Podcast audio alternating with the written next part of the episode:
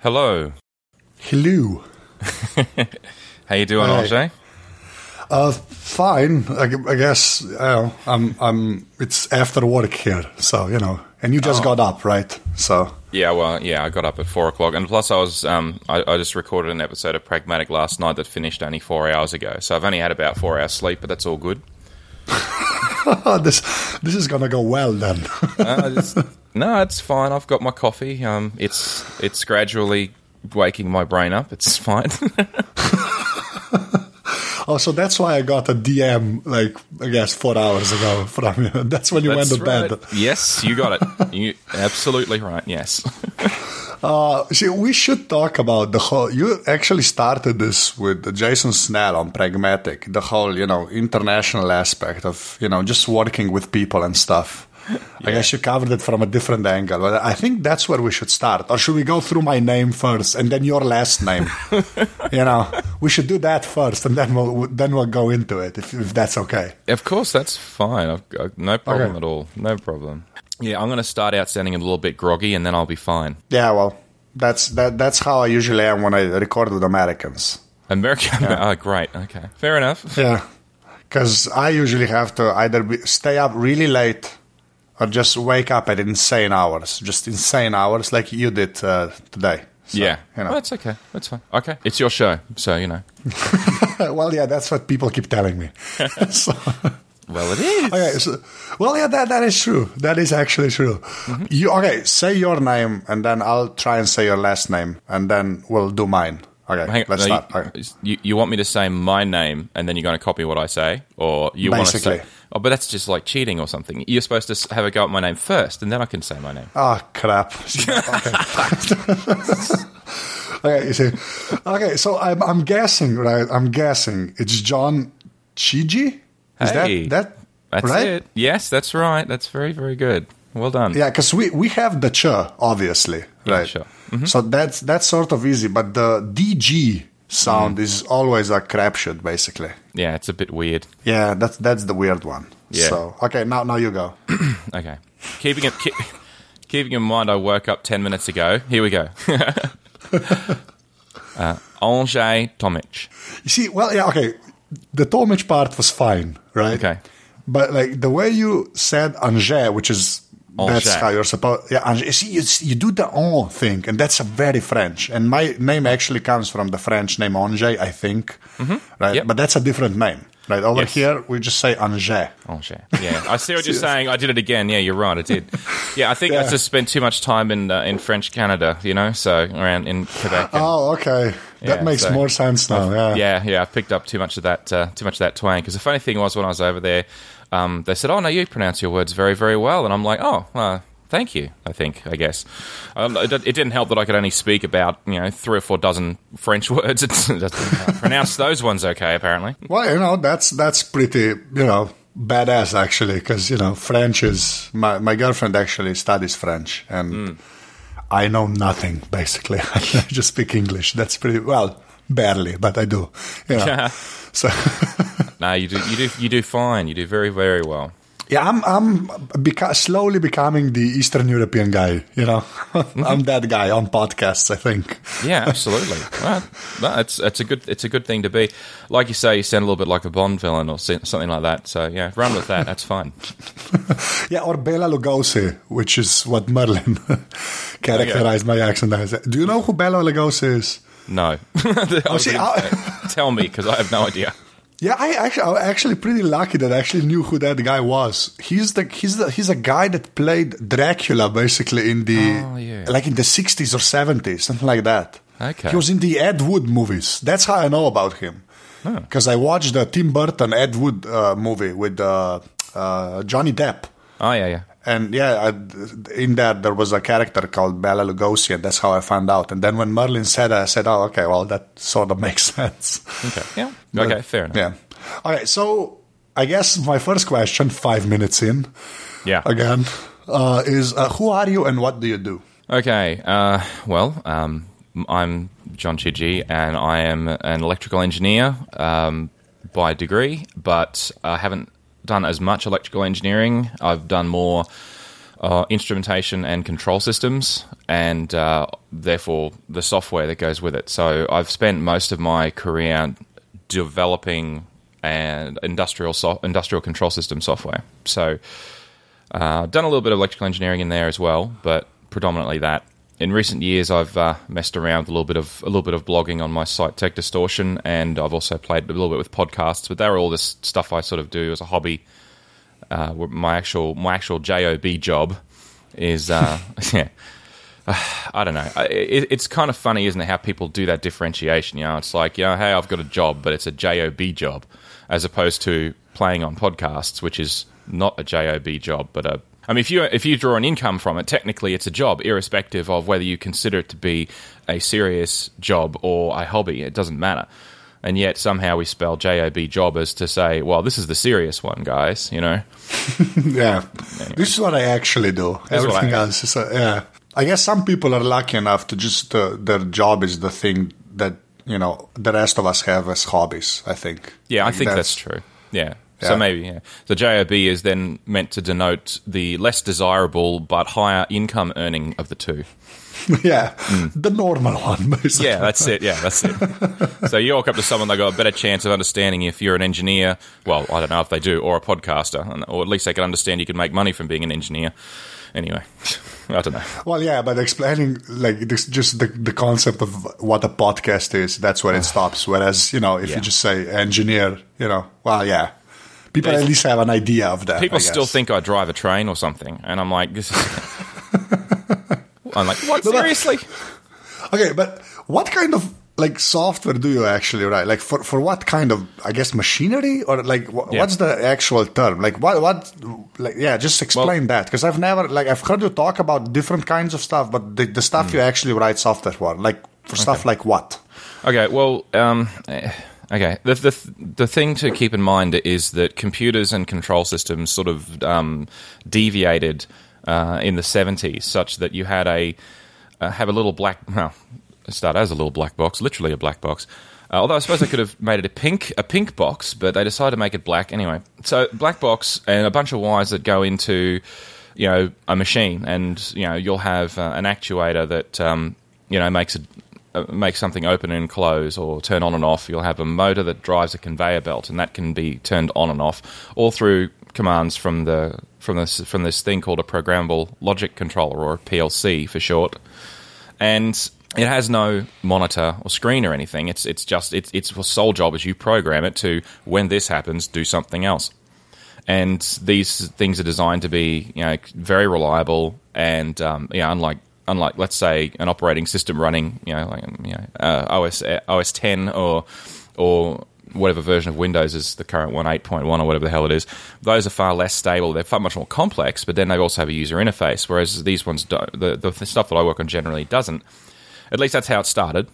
And then, of course, as computers sort of went along the way, they developed uh, SCADA systems, and SCADA is just a, a, another name for it. Stands for Supervisory Control and Data Acquisition, and that software sits on uh, runs on the computer, and it talks to the PLCs and it can visualize the information in, in, in, the PLC. So let's say the PLC is telling a conveyor belt to run. Well, you know, there's a, a single bit maybe in the memory, and the SCADA will look at that, and you can draw a pretty box on the screen, or maybe something that even you know has a visualization of a little conveyor belt turning, if you really want to be fancy. And if that if that bit is one, then you'll make that little thing you know look like it's moving. So it, it, you can use it to the way I think of SCADA is it's a window into the memory of the PLC, a window into the system. Like, like what's the actual like? What the the little black boxes run then? Mm. Like whatever you want. What's the end product? Yeah, but the whatever you want part is the, the thing I'm oh, interested in. All right, okay, okay. yeah. all right, all right. Think of it. Anything that is automated is probably done by a PLC. So think about every car production, mass production plant uh, in existence is pretty much run by uh, a control system. And although although there's a, a, more advanced offshoot of the control system that's you know referred to as robotics, and that's you know much more specialized, but that, that's where you'll design a machine that has you know three axes of movement and Uh, it'll have a special set of attachments on the head, like a welding head attachment, or it, it could just have a gripping attachment, and it's it's just meant to be more maneuverable, and you know it's able to do specific tasks that more mimic what the human hand can do. But essentially, it's still a control system. You'll tell it to move to this point in space, and you'll give it a time, and it has a, a certain amount of you know milliseconds to get to that position yeah, and you've got to take into account the acceleration and make sure that you're not going to damage whatever it is that's, that's on the end of it. So if you're if you're like moving uh, tiles, so uh, which is an application that I, I was involved in briefly. So if you're moving tiles from one location to another location, so you're stacking tiles on a stack, you know the the amount of pressure that the vacuum is applying to for the tile to grip onto the actual head unit of the of your robotic arm needs to be such that if you move too quickly, it doesn't fly off through the air.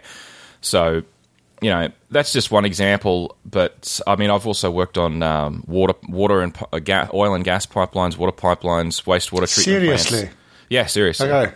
That's So, wow. mm, okay. Yeah. So insane. you, yeah, you put these control systems in anything that you need to control, and it's can be anything, and that's why I say yeah, it can be anything. Yeah, okay, I get that, but you know, an, a, a, you know, an effing oil. Yeah, that's just wow. Okay. yeah, I'm, I'm, cur- I'm currently working in, in the oil and gas space, and it's uh, it's a it's an interesting space um, compared to the others, shall we say? So there's a lot of rules because, of course, if you make if you get something wrong, things tend to you know explode. So yeah, you want to be more careful about that sort of thing. yeah, that that was my point, sort of. Yeah, because you know, Mm. Gas and oil are flammable. I guess that's what I'm saying. Oh Which yeah, is when wow. it, when it goes wrong, it goes really badly wrong. Yeah, that's wow. Hmm. That that's a level of pressure I've never had to deal with. I guess. Well, know. the thing is that when it comes to projects of that size and, and that that level of risk, there's a lot of review. So it never comes back to one individual. So you always have lots of checks and balances to make and, and procedures to go through to make sure. And this is what I mean by it's different is that they take it extremely seriously because if they don't, then you know it's the end of their business. Whereas in water and water and wastewater treatment, they're a little bit more relaxed. I mean, certainly, yeah, if you overdose um, on some of your you know dosing chemicals, you know like um, uh, sodium hypochlorite or sulfuric acid, sure, your water's going to taste funny, but you're not going to kill anybody. And oh yeah, right. yeah, and every every now and then, for example, I'd be diagnosing some problem, and you know, it had dumped too much of one chemical into the system, and you know, you hit the emergency stop and you stop it, and everything else, and then you look at the operator, and the operator says, "Okay, so we're going to get a few call ups today," because people will dial in and complain, "Oh, my water tastes funny," and so every now and then. Um, the actually on a water pipeline, um, what happens after a while is that they, they, they dump lime uh, lime into the water, and what that does is it it it, it, it change it lowers the pH because limes are. yeah. Anyway, point is that it builds up over a long period of time on the inside of the pipe. But it, it uh, if you put too much flow through that pipe, then it'll literally come off in chunks, and when it comes off in chunks, and those chunks tumble along, break apart, and they make the water turn white. So instead of it being clear, the water goes this this really white, white, sort of like milky white color, and it, it has a little bit of a strange taste to it. Jesus, that's because it breaks off in chunks and then Yeah, but it's lime. Yeah, lime's not lime won't hurt you. Lime, well, not not, not in those sorts of concentrations. Lime's not going to hurt you. It's just that it tastes a little bit funny and it looks wrong. I mean, you, you Yeah, you that, that's the thing. But okay, so but you're saying there's nothing wrong with that kind of water, right? I mean, no. When it's just lime. I did not know that. Yeah, I'd rather drink that than drink water out of a out of a stream. God only knows what's in that. um, but you know, seriously. Um, Oh, wow, So okay. there's uh, there's this one time I was uh, doing some control modifications on a valve, and unfortunately, um, the previous uh, engineer that had been working on it, because I'd sort of taken over, he was on holidays, and I was I was told, "Oh, John, you've got to go out and commission this." I'm like, "Oh, really? Okay, great." So I went out and had a look at this, and unfortunately, he hadn't set one of the values. The valve cranked open to absolute maximum, as in fully open, and this thing had 100 meters of head pressure behind it. So the water went literally from about 300 liters a second up to about 800 liters a second in the space of about 10 seconds. And that turns out, turns out, that is not actually a good thing. And anyway, so for the rest of that day, um, the whole pipeline, the water had gone a little bit milky white. Anyway, so the the funny part of it was I didn't realize this until, of course, I go home and I go home and we my water supply uh, the, for my house actually comes from the pipeline comes off the pipeline that I was working on. so guess what color the water was when I got home? And I sort of said to my wife, said, "Honey, um, I think I may have turned the water white." Anyway, she thought that was hilarious. that is hilarious. but anyway, Okay, gee, I did. Okay, I just learned about seven things in there. But yeah, okay, awesome. So, how do we transition into podcasting now? Like, uh, like how? Why? Why do we know each other? I'm going to ask you that question. Uh, I'm going to blame this. There's this strange guy that does a lot of philosophical discussion called Zac Cichy, and Yes. and when he was on uh, when he was on this podcast called Storming Mortal, I thought, hey, this is like a heavy metal podcast or something. I don't know. So anyway. So I have a, I have a listen, and uh, I've listened to every episode since. So Oh, that's how I know you. yeah. Next question: How do you know me? Well, the, it's. I think the answer is pretty much the same. Although I don't know. I think no. It's actually probably because of Ben and uh, when I was on pulling the string and stuff. I think Ah, that's what I. Yeah, I think that's sort of how I found pragmatic. I think. Okay. Like I don't even keep track anymore at this point. You know. Yeah, it's been I- it's been well, s- eight months now, something like that, seven months. Yeah, probably. Yeah, Yeah, and it's still fine. it still like like messes with my mind that I know people from Australia. Like that's just it's still that's still weird to me. Yeah. because you know uh, no. So uh, okay, so okay before we get into podcasting and all of that stuff, and you know we're, we're gonna talk about shows. I don't want to talk about the mechanics of it because that's Okay. boring. Yep. But b- b- before we do that, that the thing you talked with Jason, I'm gonna put that uh, that uh, uh, pragmatic episode into the show notes. But Sure. like, how do you see that? Because you're the guy from Australia, and when you touch the whole, you know, tech corner of the internet, it's predominantly Americans, right? Sure. I mean, that's that's sort of how I see it. So, Mm-hmm. like, what's that like for you with the time difference and everything else? See, the thing is, we talk about this on and off the, the whole time zone problem, and I mean it is a problem. I even did. Um, I touched on it briefly on an episode, a couple episodes of Pragmatic. Now it's just for me, it's something that I've already been dealing with um, before podcasting. So if you go back to when I worked at Nortel back in 96, 97, sorry, when I was there, uh, we were working a- across multiple offices. The, the predominantly we were working between Cal because I was living in Calgary, or based in Calgary predominantly. Although I spent a bit of time living in Ottawa and a little bit in Richardson in Texas, but the truth was that there were different time zones there. Plus, we had an office in uh, Maidenhead in England. So I was, and of course, I was calling home to you know my family back in Australia at the time. So I got very used to getting my head around time zones uh, before podcasting even existed. It was one of those things that um, you know you could make a phone call to the other side of the world. It was not it was not a, a new thing. It's just now that more more and more people are getting uh, involved with podcasting, and they realize the whole issue of trying to line up a time. It's not. It, it's annoying. uh, not. You know, because I, I sort of reached this realization that if I want to have conversations with these people and talk about the things that I want to talk about with them, I'm going to have to get up at stupid o'clock and have that discussion. And you know what? That's fine. It's not my fault. In, well, I say it's not my fault. I guess really it isn't my fault that I was born in Australia. That yeah, I now live in Australia. I mean, I lived in North America for two and a half years. Uh, if I was podcasting then, probably would have been easier. But you know, hey, I wasn't. So um, Yeah. You know, I did choose to come back to Australia when I when when everything went south at Nortel. But the truth is that you know the world the world is the way it is. You know, you can't change that. And besides, there's also people that are really weird, and you know, they're up at like two or three in the morning, like Guy English. So you know, go Guy. That is true. Yeah, and Joe Steele. Yeah, Like, I don't know when that guy sl- sleeps. Yeah, I and, and Zach's another example. I mean, they, I don't get it. They they have this weird sleeping pattern. For me, I traditionally have gone to sleep at night and woken up in the morning. That was until I became a podcaster, and now I don't know anymore. Ah, yeah, ah, yeah. Uh, I can totally relate to that. Mm. Uh, but okay, but in terms of like the audience, how do you see that? Who who, who is your stuff for? Do you know what I mean? Like when you do it, because like who is it for? Like, do you have a, uh, an image in your head of the people you'd like for uh, to listen to your stuff? Yeah, I sort of. I, I don't. I'll be honest. I don't overthink that, and the reason that I don't is, well, like I said, I lived there for two and a half years. Uh, uh, when I was living in Calgary, I worked with a lot of Americans, and of course, uh, oddly, when I was working in Texas, I worked with a lot of Americans. Um, Yeah, isn't it funny that? And when I was working in Australia, in Australia, uh, my first job out of university, a company in Sydney called Com10, and you know, my, my boss was a uh, was from Boston, and you know, then when I was in working at Boeing, we had several Americans. Where I currently work, I have there's several Americans I'm working with. I've been working with Americans on and off for a very long time, and I really don't, I don't see. I, I just don't see an, any kind of nationality thing. I, I, it's like you know, You see, but that's that's the interesting part to me mm. because I think like that sort of even for me with my English side, right? It's that sort of goes away. Like I thought that would be harder to achieve, if you know what I mean. Like to just sort of just think of it, the internet as the place where this stuff is, you know.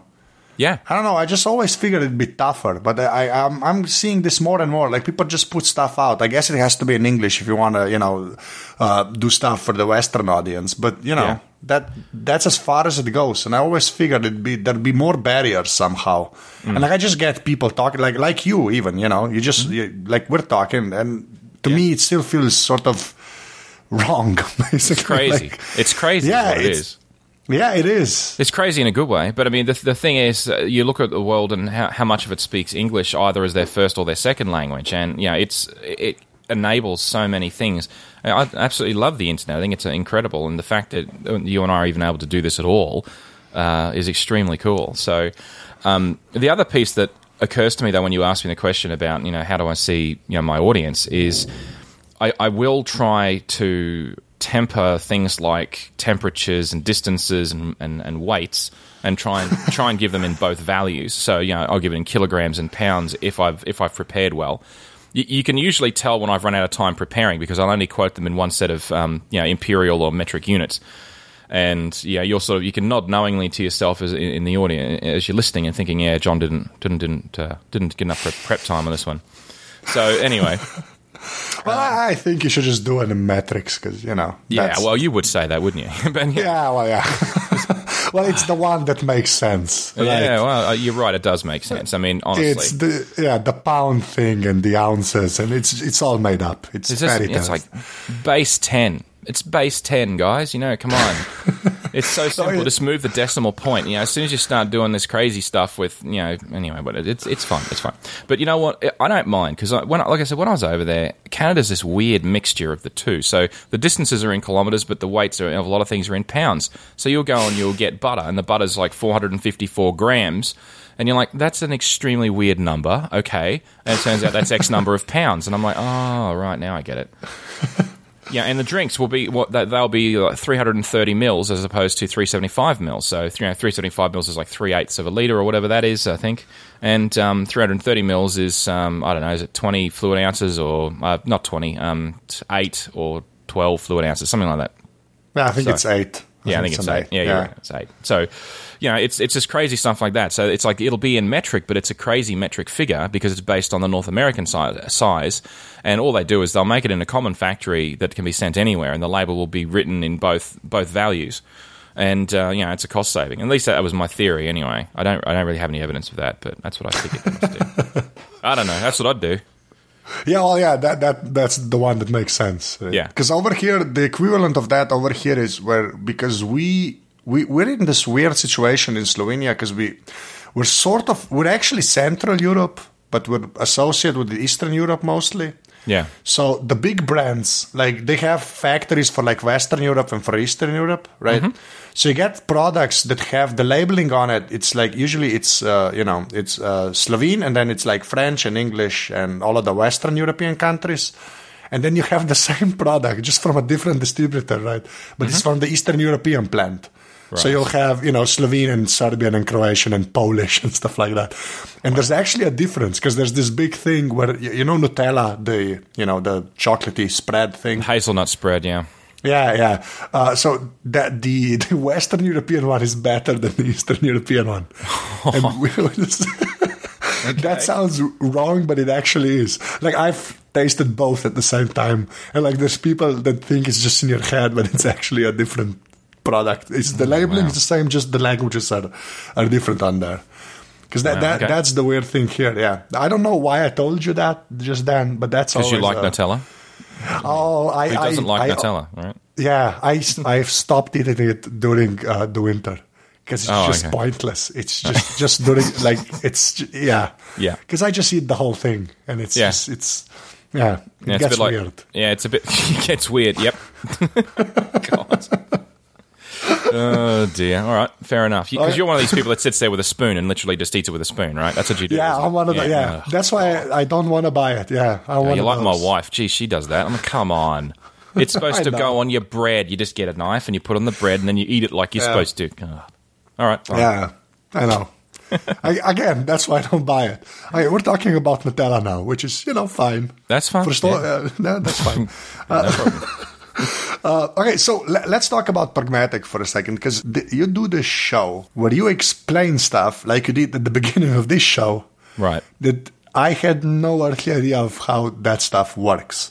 Mm-hmm. So just pitch the show. So when people hear this, if they haven't listened to it, I'm like specifically talking about people in Slovenia because I think it's a great show. But like just pitch it for what it is, and then I have a couple of questions. But just yeah, go. All right. Well, what I what I try to do with, with pragmatic is I'll take a topic, usually usually a technical topic or a topic that affects uh, technology in some way, and I like to break it down and try and go through each of its components and explain the reason why it is the way it is, and try and come out of it with something practical that people can take away from the podcast and apply in their life uh, every day. Sometimes it's obvious, like uh, for example, in the battery problem, I looked at uh, solar solar energy, for example, solar power and alternative energy. That's something you could go away from and say, right, you know what, I'm going to go through and I'm going to check how much power everything consumes in my house, and I'm going to you know get solar panels put on my roof or, or whatever you know that's something practical and actionable. Another one's a little bit less tangible. Um, but most recently, though, I also I had um, Jason Snell guested on the show, and you know we talked about writing, and, and there's a lot of really good stuff in there. Jason uh, and I went through regarding you know how to get your stuff published if you want to get into tech writing, uh, and you know good way, good good practices for writing. So I try to I try to have something I- what I didn't want when I did Pragmatic, what I didn't want is I didn't want to have a show where I just complained about everything and that was the end of the show. I wanted to actually have a point at the end of it and say, well, you know what? Th- this is how you could use this. This is how you can apply this. This is, you know, been worth your time. that's what I want to do. Whether I succeed or not, I don't know, but that's what I try to do. Well, yeah, you, you do succeed, you know, because like the memory episode was just I. Yeah, how did that come about? Like you choose, you, you have a we- weird, strange range of topics. You do know that, right? Yeah, I do, I do. And and the reason that it's we- if you look closely and you, you think about what other people talk about on on tech podcasts, um, I specifically don't cover the topics that most other people cover. And the reason that I do that is because I feel like everyone else has done them to death. I mean, how many times I, I steer clear of things like current events and oh, Apple released X today. I may mention them in passing, but that's never the main topic of the episode. It'll always be something related to it, but not specifically that. Because there's that many people out there talking about it. Do I really need to talk about, you know, the smartwatch that just came out or something? It, to me, you know, I, I want to cover the stuff that no one else is, co- is talking about, or very few others are talking about.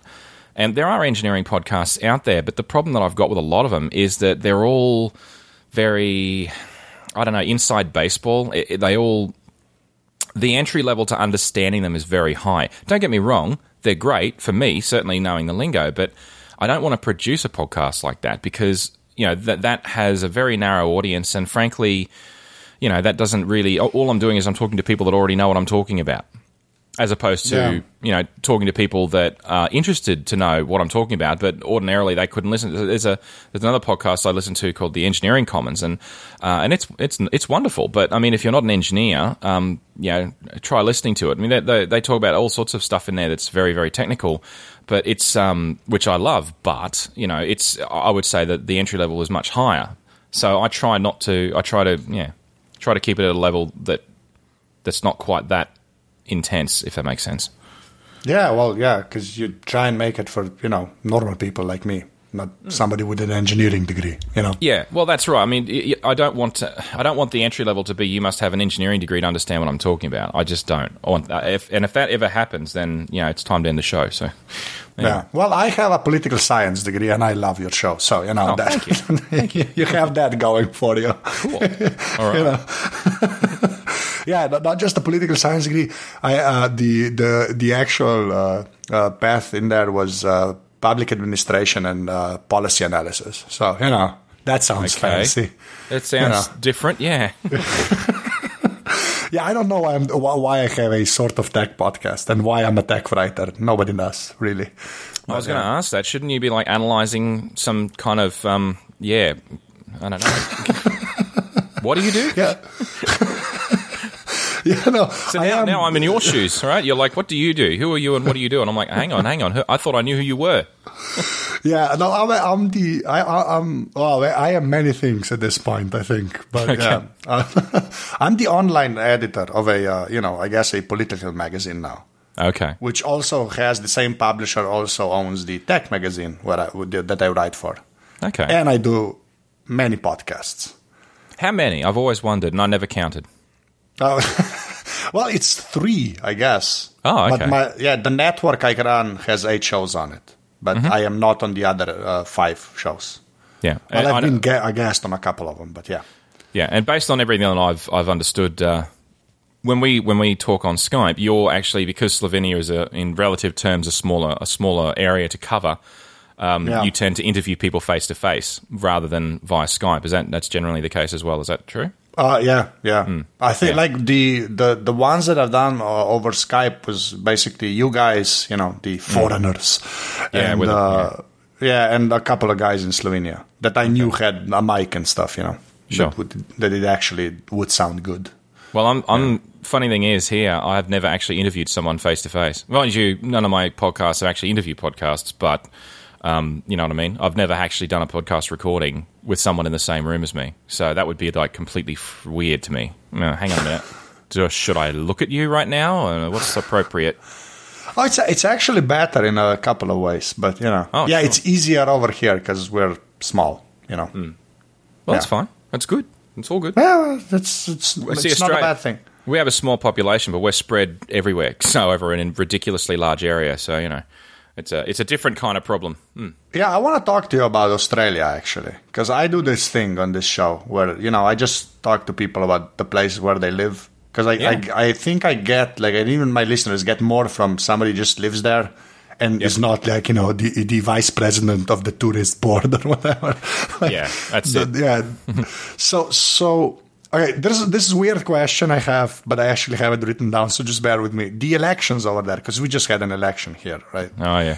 and we had like really low turnout and stuff because it was an uh, I guess an extraordinary I don't know what it's called but it's it, they came early like the elections came early Oh, yeah, right, Uh, right. so yeah so they, they were during the summer and you know people have holidays and stuff and it was really like low turnout and you guys have mandatory voting right? Yes, we do.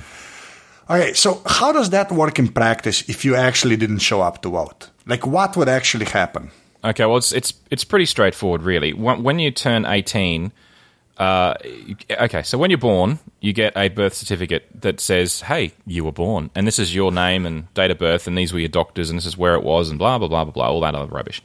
So they know who you are. Okay, they can find you, I guess. anyway. So, um, I'm making it sound like a Gestapo thing, but look, the truth is that you know they they keep track of who everyone is. So when you turn 18, then you are required to vote, and once you register to vote, uh, there your name goes on a magic list. Now, if you don't register, you get into a lot of trouble uh, because they can track you down, and they will track you down.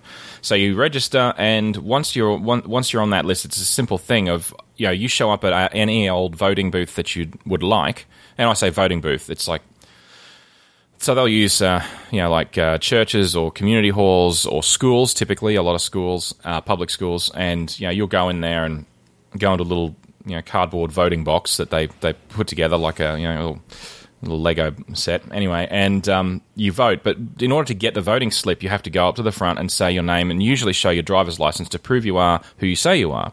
And then but you can go is- wait but you can go into any like voting station you Yeah. don't you don't have to it doesn't have to be the one where you live like you can go to any of them Well, you uh, in yes, you can. You're supposed to go to the one in your local area, however, and if you if you don't, then they mark your name off differently. But if you're in your local area, then they'll have a list of everyone within a certain number of hundred kilometers or whatever of your location on a massive list.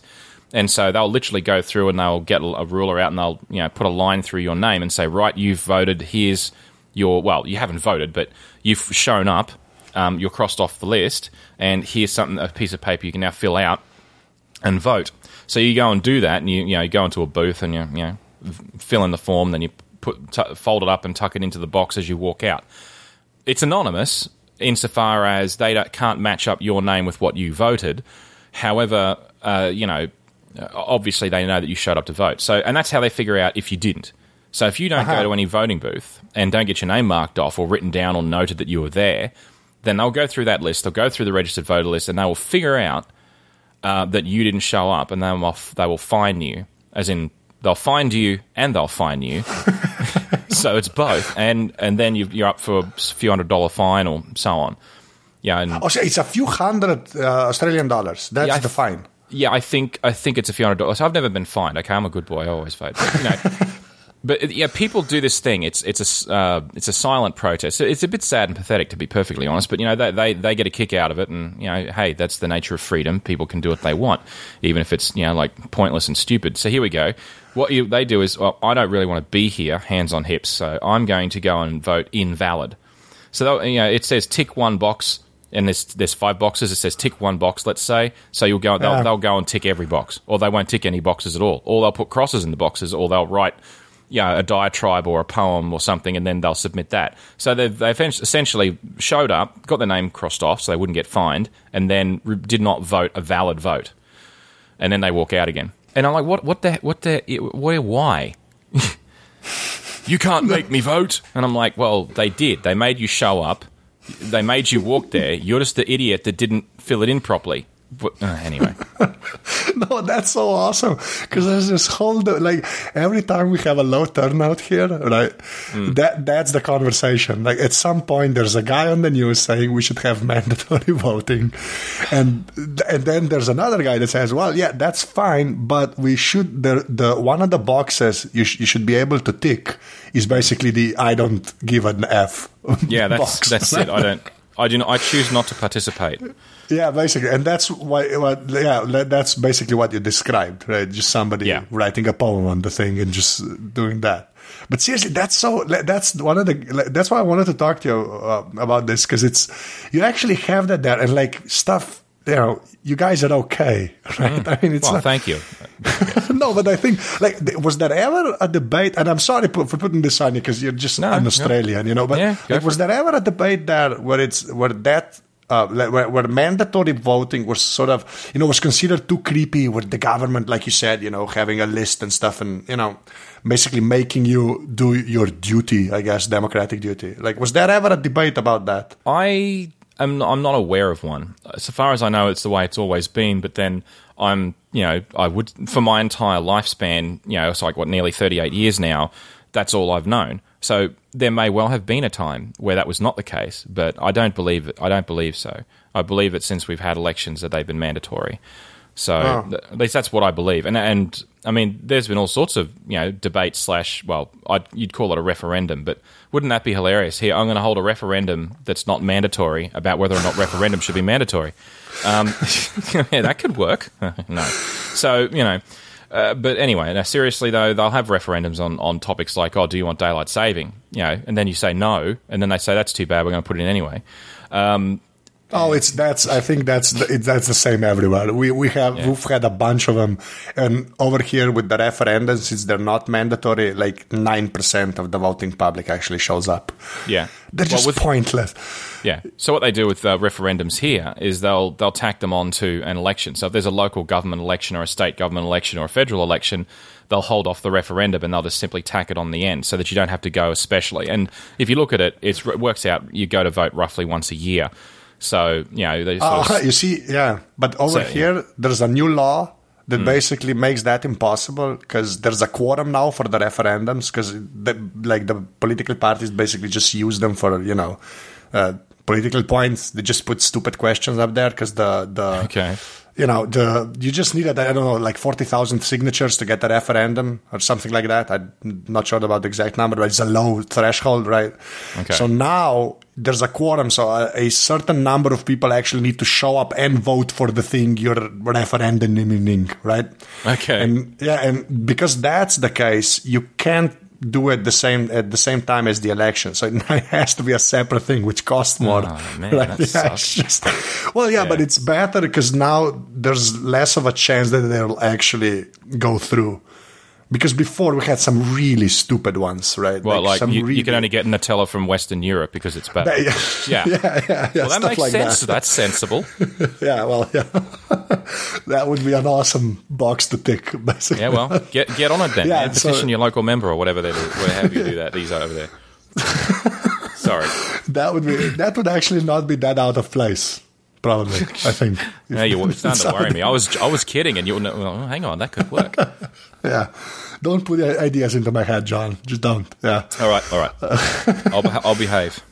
Okay, so about like w- which part of Australia are you from? Because the closest thing I could find of any note was Bris- Brisbane. Brisbane. No, you got it right first time. Brisbane. We, Oh, we call it Brisbane. Yeah, a lot of oh, people Oh, call it Brisbane, and it's I understand why because if you take the Bris off the front, it looks like Bane out of um, you know uh, Batman. God, Batman. Yeah, thank you. So, God, and I'm not going to do a Bane voice.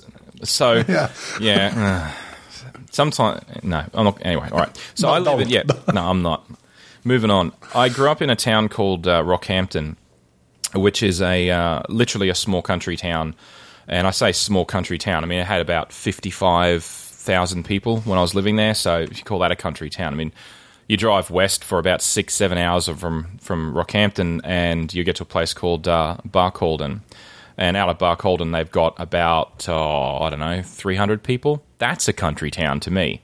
But Okay. you know, now I live in Brisbane. Brisbane has about one and a half million people within the Brisbane city limits, and uh, it's up to about three million if you include uh, what they call Greater Brisbane, which includes the uh, Gold Coast, Sunshine Coast, and uh, um, it, that that's yeah, that's a fair bit more, but it's a much bigger area. So anyway, point is that from a Brisbane point of view, Rockhampton is a small country town. It's all relative, but in any case, I lived in I live on the east coast of, of Australia. Like the vast majority, I think it's something stupid like eighty five percent or something of Australia's population uh, live on the east coast, and it's all and, and it'd be almost hundred percent if it wasn't for Perth on the other side because Perth's just got over a million people living in it.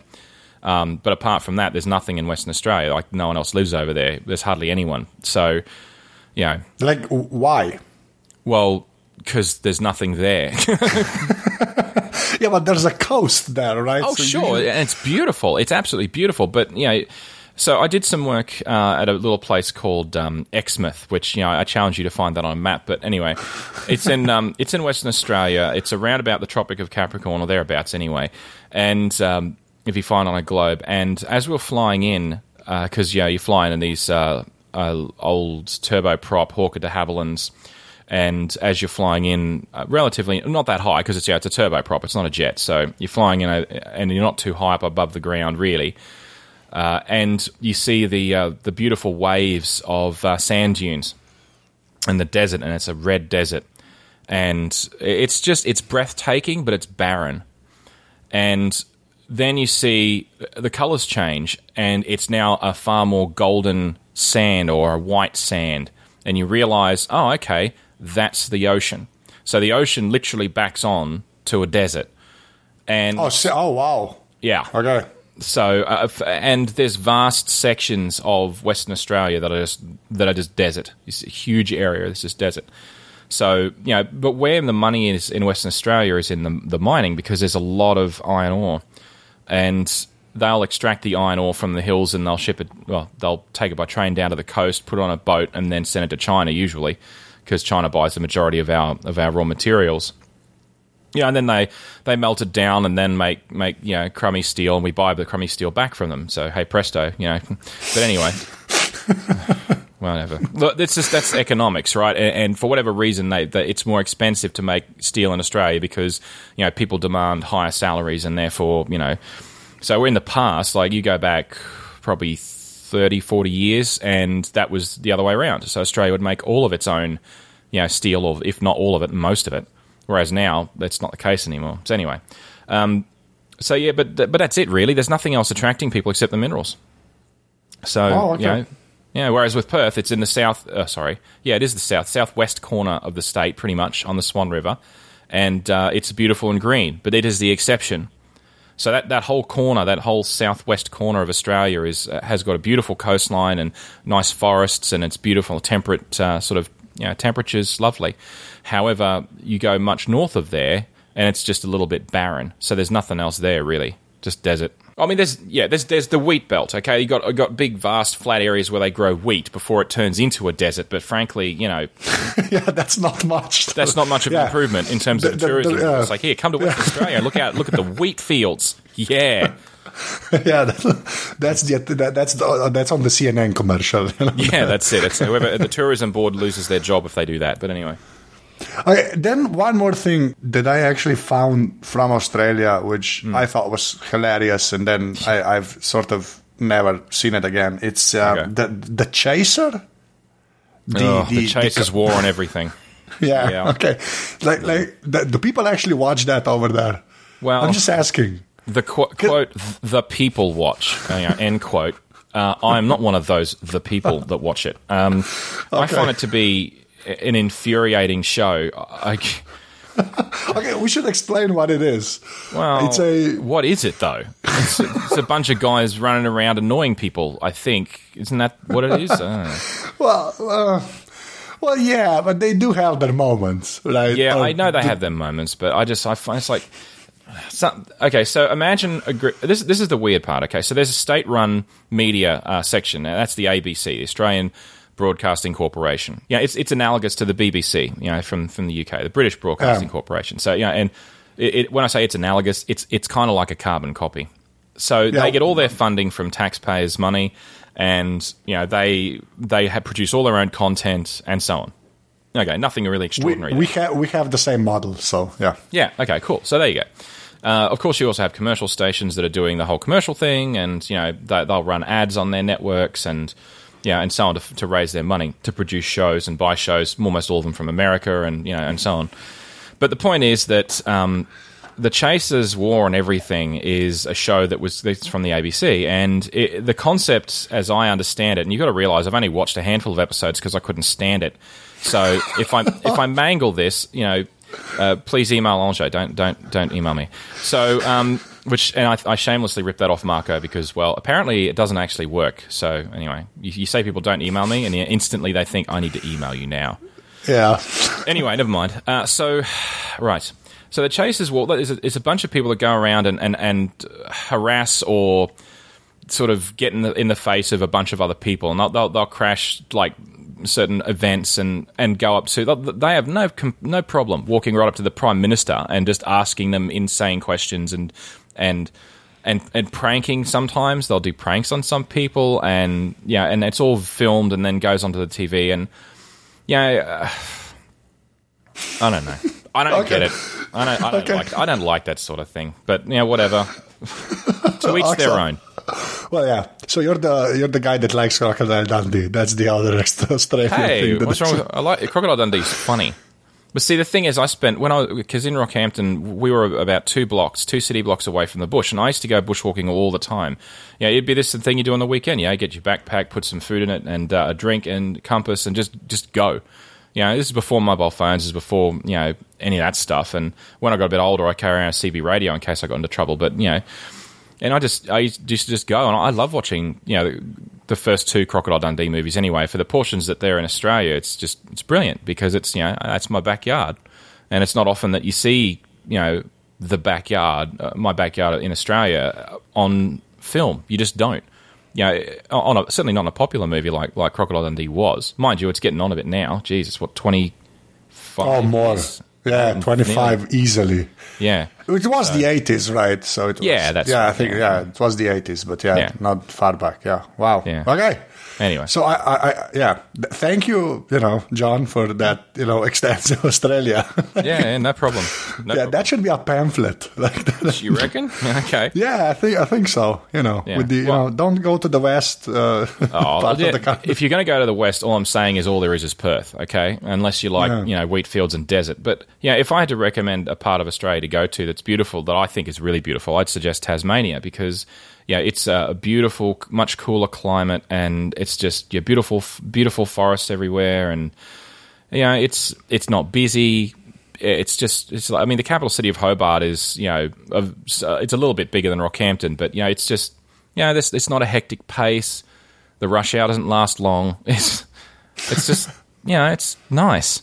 Whereas you know, Brisbane's you know, freeways and tunnels everywhere, bridges and you know, massive train network, and which I'm riding on every bloody day, pretty much. And you know, lots of people, noisy. So I, I, live out away from that. I live out. I've got an acreage north of Brisbane, so about fifty-six kilometres north of the CBD in Brisbane. So we're a fair distance out, but and it's lovely and quiet up here. But I pay for that because it was a long commute. Yeah. Anyway. How long is your commute? Uh, it's an hour and a half each way. That's insane. Yeah, it is insane. That, like, no, see, that's over here. You can, well, not the whole country, mm. but like three quarters of it. Like you, you that you that's it. It's yeah, well, on the highway. Good, it's an hour and a half. That's yeah. pretty much it. If I if I drove my car into the city at stupid o'clock, like I'm going to do today, actually, by the way, um, I'm oh, driving okay. in today just for a change. It's like the first time in a month I've driven in. But anyway, I'm going to drive in.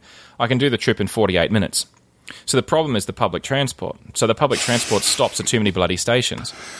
Oh. So you know, there used to be a Super Express that ran, and, and they, they changed the timetable, and that just makes me angry, and blah, blah, blah. But anyway, whatever. I chose to live this far out. I keep telling myself, so i got to stop complaining at some point in my life. you, um, what, however bad your uh, train situation is, the mm. trains over here are probably worse. That's all I'm going to say. Okay. Now we can move to your hardware and software. oh, okay. Yeah, the, the so what the, train, the trains just don't show up. Is that it? Well, no. Well, they do show up. The timing is sort of. No, but I mean, uh, with Slovenia, is it is it uh, small enough that you could just walk everywhere? that, that that's I'm, I'm, being I'm being um, no, but that that's actually we like the highway system is mm. pretty much built now right? The last 10 okay. years, they, we, we built this huge cross across the whole country, the whole chicken, right? So, mm-hmm. yep. Because uh, it looks like a chicken. Yeah, uh, I know. So, I've been listening. Yeah. Yeah. so, yeah, it's the, the car is now the, you know, mode of transportation, basically. Because okay. from where I am in Ljubljana, that's that center almost, right, of the country. Yep, you yep. can go to, you know, you can go to the mountains and it's 40 minutes, and to the seaside and it's 50 minutes, and that's it. Nice. Like you don't need to, you know, that yeah, that's the that's the perk. Basically, you mm. have everything about an hour away. Everything, yeah. like the flatlands, yeah. the mountains, the seaside, like the forests, everything's an hour away. Well, I'm kind of similar actually where I live because I, I, can drive for about um, about 40 minutes and I'm up into the mountains around the the D'Aguilar Range, and um, it's just lovely up there. And it's in summer, it's a great place to go because it's usually about oh, I don't know maybe maybe five degrees cooler uh, in the, up in the mountains than it is down at uh, where I am. I'm I'm not I'm not that much above sea level, uh, but there's no direct uh, road to get me straight out there if I were to go straight uh, to the east. So I have to drive a little bit north or a little bit south to get to the coast. But it's it's about 25 minutes drive, and I'm I'm at a uh, an ocean beach. So depending oh, on which way I go, yeah, depending on which way I go, I can have a sheltered beach, or I can go for a beach that has um, you know waves that you can surf in. Not that I can surf, but if I ever want to take it up, I suppose I could. Uh, it's not going to happen, though. no. But you're Australian. You're supposed to surf, right? That's yeah, the stereotype. Yeah, I know, yeah. and I'm supposed to know how to swim as well. But I have some kind of weird buoyancy thing where I can't float, so that doesn't work for me.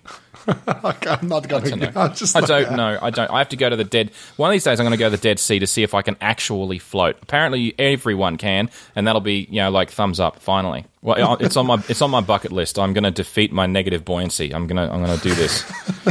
awesome. Okay, so John, your hardware. Okay. Uh, and your software. Uh, let's okay. start with your hardware. Okay. Um, so I have a uh, 2012 MacBook Air. Um, which I use uh, for both work and for home. It's my my own laptop. The company does provide a uh, Dell Latitude piece of garbage, which you know. It sits on my desk at work in case I ever actually need it, which is practically never, and I'm totally comfortable with that situation. So, yeah, my uh, it's a 13 inch MacBook Air. It's uh, two gigahertz on Core i7, and it's got eight gig of RAM and the 256 gig SSD And um, yeah, apart from the battery life sort of getting a little bit worse, it's getting uh, it's about almost two years old now or thereabouts. So the battery's sort of getting a little bit uh, worse for wear, but it still lasts the duration of the train easily because Oh, yeah. I get to use it on the train for 45 minutes to an hour each way every day, and uh, it it holds up just fine for that. Even if I'm doing because I'll often edit podcasts on the train, and you know it, it holds up fine doing all that stuff. So uh, okay, so that's the laptop. Uh, I also have an i- a Retina iPad Mini, uh, Nice. which I which I love to use. It's uh, it's beautiful. I used to have an i I've had an iPad Air, and I've also had an iPad One, and uh, my kids have iPad twos predominantly. And honestly, I, I love the uh, the Retina iPad Mini. I wasn't sold on the Retina originally. I thought, you know, but uh, who really cares about that? And then I saw a photograph on it, as in a, a high res picture, and that I'd taken on my uh, my iPhone. And when I saw that, and it just sort of that was sort of the moment for me that it clicked that Retina actually mattered at that moment. Because up until that moment, if you're just displaying text, if it's not as fuzzy, I don't really give a crap. I was like, I can read what the letters say. That's what I need. But then I saw a photograph on it, and I'm like, yes, okay, I get it. I like the Retina now. So, uh, and finally, my phone is an iPhone 5S, and uh, yeah, it's the gold one. And I stood in line, and I didn't get one, and it took me weeks to get one, but I finally got one. And now, of course, they're common as mud, and the whole thing is pointless. But never mind, I love my phone, so there you go. So those are my three bits of hardware that I use. they're all they're all Apple, and yeah, Apple must love me because I've gone and I've given them so much of my money. So yeah, go go Apple, I guess. Okay, and then your software, like, uh, le- let's do the iPad because that, that's what I'm predominantly interested in. Like any, like Hmm. the stuff you use on your iPad, iPad, the apps. Okay, well, the the app that I live in the most on the iPad, to be honest, uh, when I'm doing uh, when I'm working, most of the time lately, I've been working on show notes for Pragmatic because I'll do that on the train as well. Anyway, so um, I live in Pages, and I used to use IA Writer, but once Pages sort of became syncing across platform across the different one, platforms with iCloud Sync and everything, and that started to to work reliably, I switched to Pages and never looked back. So I use Pages predominantly. I use uh, Tweetbot um, Yeah. for tw- for Twitter because I switch between my devices, so the, the the syncing between them of my position is absolutely crucial. Um, I also have uh, a newspaper app for the, the local newspaper, which I actually pay a subscription for, so I can actually download and read the newspaper on my iPad, which is uh, far more handy than you might think. Uh, I'm just looking at my home screen and seeing what else I've got on here. I unfortunately have Facebook to keep an eye on what my wife is saying to, about, about me on Facebook, which you know, is generally positive. Generally, um, mm, those are the main ones. Really, I got 1Password as well, which of course, um, you know, and uh, yeah, those are the big ones. So that's the Okay. Hmm. Okay, and then my last question, which is always the same. Uh. If you had to pick one physical thing that's not a person, which, you know, makes sense, uh, that made an impact on your life, or, you know, uh, well, you felt like it was made for you, like, what would that be? Well, because I've been listening to um, this podcast, I knew that question was coming, so I've had a chance to think about it. And it's actually a really tif- it's a it's a difficult question, and it's an interesting question because it's not one you ever really get asked. But if I had That's to, why I ask it. I know that's so good. so okay, if I had to pick one thing, uh, I would say it would be my uh, baby grand piano, uh, which was a uh, Kawai uh, GE one A, which was a five foot one um, baby grand. It was um, uh, ebony with. Um, it was just beautiful to play. I I say was past tense. I don't have it anymore. So when I when I lived in Calgary, um, I was fortunate in in a lot of senses. Well, oh god, that's going to come out really badly. Hang on, let me rephrase that for a second. Before I had my my beautiful children, um, and I had disposable income. Uh, I had time on my hands as well. So you put money and time on your hands into it, and you either I, I, I had time for a hobby, and my hobby was you know you know learning the piano. So I I, I picked up this piano at a uh, a sale. It was an ex demo, ex uh, display model, and uh, yeah, so I set about to learn the piano. I've been playing on a uh, a digital uh, piano, which I still have, a Yamaha Clavinova a model. I forget the model number off the top of my head, and it's a full size keyboard, full size digital piano with weighted keys. But it's nothing compared to a grand. Once you play a grand piano, it's hard to go back to anything else. The key weighting is just beautiful, and yeah, I would just spend hours and hours and hours every week just just playing the piano and when I left to come back to Australia, it was extremely emotional for me because I had I couldn't bring in the piano with me, and because you know it would have cost more to ship it. Oh, okay, maybe it wouldn't have, but it would have cost a heck of a lot of money to ship it home. And the climate is so different, so people don't realize that you know a grand piano or any piano, uh, the soundboard is is essentially you will if you're in a dry climate, then the piano would stay it should stay in a dry climate, and if it doesn't, it needs to be in a temperature and, and more just as importantly a uh, humidity controlled environment. Otherwise, the soundboard will swell, the moisture will get into the wood, and it changes the characteristics of the soundboard. So if you were to get the same piano but built for you know Australia, because the majority of people in Australia have got uh, will live by the coastline where the humidity is much much higher. If you take some a piano from a dry climate into a moist climate, then that will very quickly destroy the piano. So I knew that I couldn't take it with me, and that was very difficult to let go of that. So, and I I often look back wistfully and, and, and think about and, and, and wish that I had another one. Maybe one day I will, but it's going to be a while, I would expect.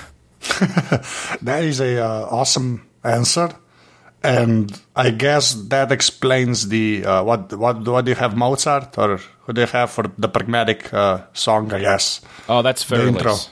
Yeah, that's Beethoven. That's Für Elise. Oh, Beethoven. Okay, so yeah, I classical music. I just know what the the Samuel Barber Adagio for strings. I love that one, and Fair that's enough. that's pretty much it.